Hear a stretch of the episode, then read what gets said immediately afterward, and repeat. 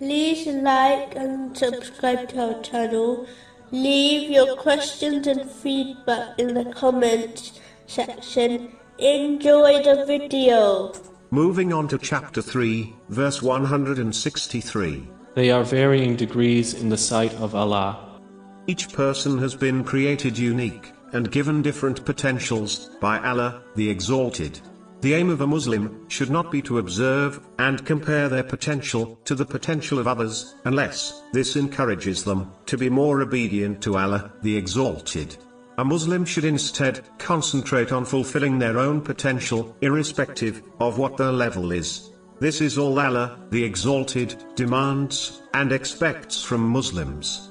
A narration found in Sahih Bukhari, number 20, indicates that the Holy Prophet Muhammad, peace and blessings be upon him, used to encourage people to act according to their strength, meaning their potential, instead of forcing them to go beyond this. This applies to both worldly and religious matters. One should strive to fulfill their potential, and not stress over the potential of others, as this can lead to envy.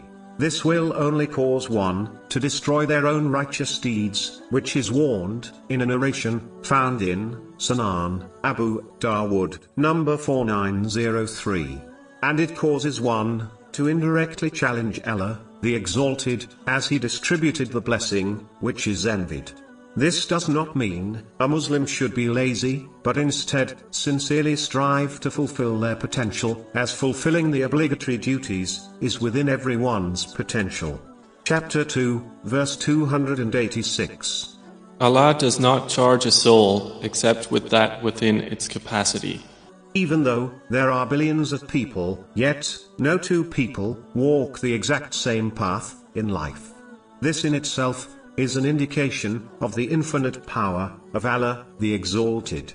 Whenever a Muslim finds themselves on a lawful path, they should firstly show true gratitude to Allah, the Exalted, by using the blessings He alone granted them in the way prescribed by Islam.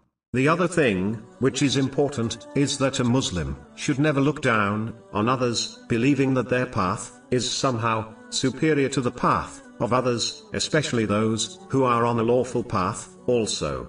This only leads to pride, which will lead one to hell. This is confirmed in a narration found in Sahih Muslim, number 266. The next podcast will continue discussing this verse.